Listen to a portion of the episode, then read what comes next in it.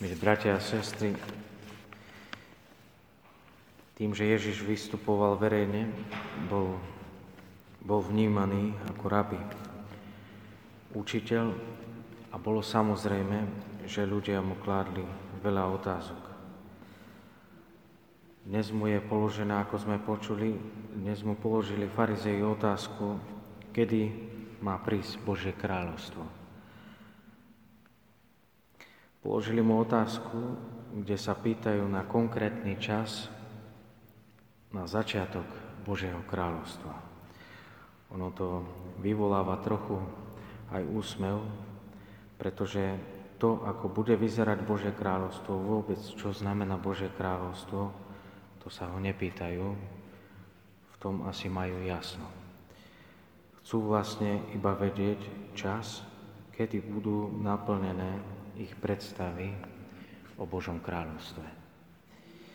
Myslím si, že odvtedy sa až tak veľa nezmenilo, iba že termín Bože kráľovstvo sme zamenili e, za, za termín šťastie, za taký univerzálny termín pre nás v dnešnej dobe.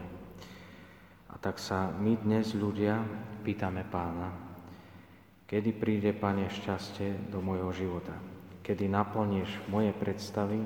Kedy zrealizuješ radosť, spokojnosť v mojom, v našich životoch?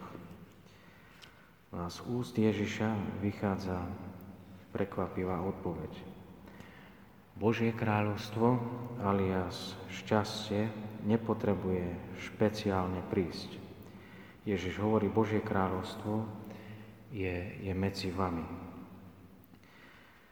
Nám je jasný spôsob v úvodzovkách to prevedenie Božieho kráľovstva a čakáme čas, kedy príde, kedy nám ho Pán naplní.